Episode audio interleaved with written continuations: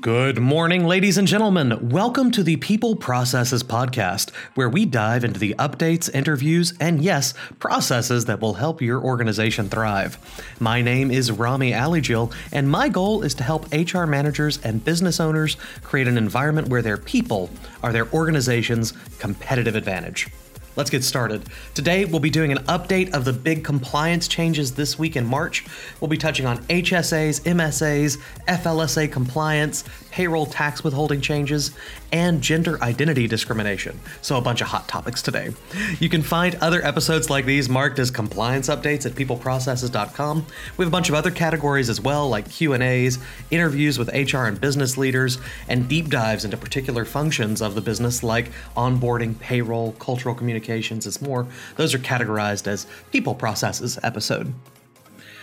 Don't forget, we post to LinkedIn, Twitter, and Facebook, and I would love to hear from you on there with any questions. You can also subscribe to us by going to peopleprocesses.com, where you'll receive special subscriber only content for free. People Processes is, of course, also available wherever you get your podcasts. It syndicates on iTunes, Google Play, TuneIn, Stitcher Radio, wherever you want to find it. All right, let's get into it.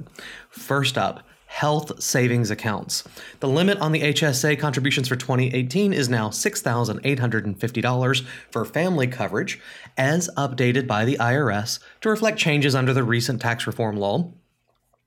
Um, if you still have an MSA, which I know is not a very common thing, but medical savings accounts, the 2018 de- deductibles and out of pocket expenses required for the health plan to qualify as high deductible plans under the MSA rules have been modified due to changes enacted under the Tax Cut and Jobs Act of 2017 as well. More info on our site if you want to dive into that. Next up, FLSA compliance. This is a cool one. The U.S. Department of Labor's Wage and Hour Division, WHD, will be launching a new pilot program called the Payroll Audit Independent Determination Program, PAID, PAID program. To facilitate the resolution of potential FLSA, Fair Labor Standards Act, overtime and minimum wage violations. So, New pilot called Paid to resolve FLSA minimum wage and overtime violations. The program will allow employers to self report potential wage violations that they uncover during a compensation practices self audit. Employers must pay all back wages due, but will not have to pay liquidated damages or civil monetary penalties when they choose to participate in the program and pro- proactively work with the WHD to fix any compensation practices at issue. The goal of the paid program is to resolve overtime and minimum wage claims expeditiously and without legislation which is good, or I'm sorry, litigation, which is also good, to improve the employer's compliance with overtime minimum wage obligations. If you're out of compliance right now, and you figure it out, you of course try to fix it going forward, but there's very little incentive to like bring everybody's attention and be like, "Hey, we screwed up in the past. Here's here's how we're going to fix it," because you're liable for these penalties and and and um, uh, civil fines and, and owing a lot of money, um, whether you discover it or your employer brings it to a court or your employee brings it to a court of law and they discover it, you wind up on the same hook. Under this, there's now this voluntary practice where you can you can self audit, come to the answer, fix it, pay your people correctly like you should have from the beginning, and not be on the hook for a crazy amount of penalties. Um, it's it, you know beyond helping employers it's also of course to ensure that more employees receive the back wages that they're owed more quickly so that not have to go through the court process. The program is going to be implemented implemented nationwide for approximately six months. At the end of that pilot period the agency will evaluate the program's effectiveness potential modifications and whether to make the program permanent. This is pretty cool. If you are politically active and you want to write your congressman to say hey this is cool please do so.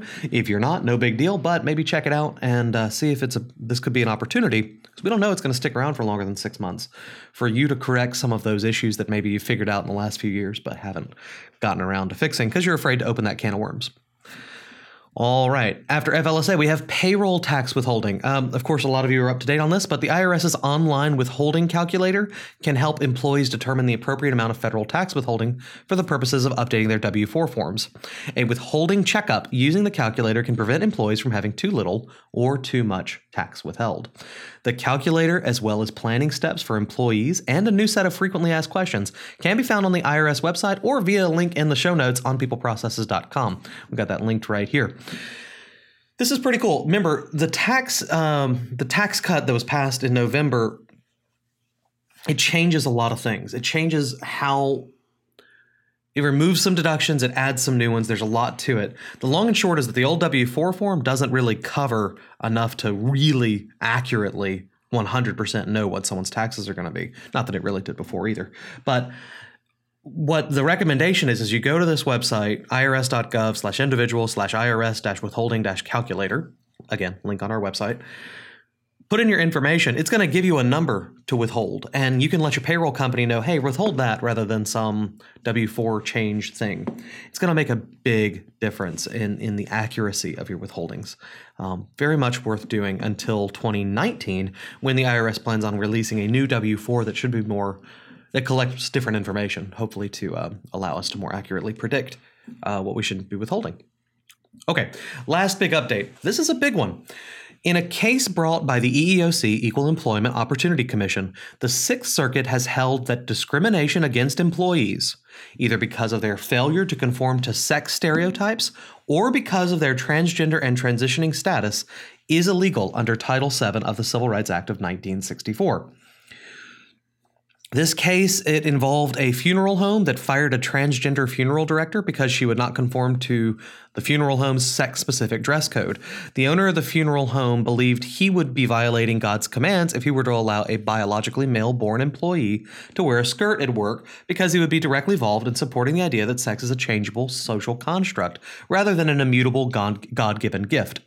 According to the appeals court, the unrefuted facts showed that the director was fired because she refused to abide by the employer's stereotypical conception of her sex. The Religious Freedom Restoration Act, RFRA, did not provide the owner with any relief, as continuing to employ the funeral director would not, as a matter of law, substantially burden his religious exercise, according to the appeals court. Even if it did, enforcing Title VII was the least restrictive means of furthering the compelling government interest in combating and eradicating sex discrimination. The case for further research is the EEOC versus RG and GR Harris Funeral Homes, Inc. Uh, link on our website to more info on that. But the long and short is this is an appeals court decision. It applies nationwide.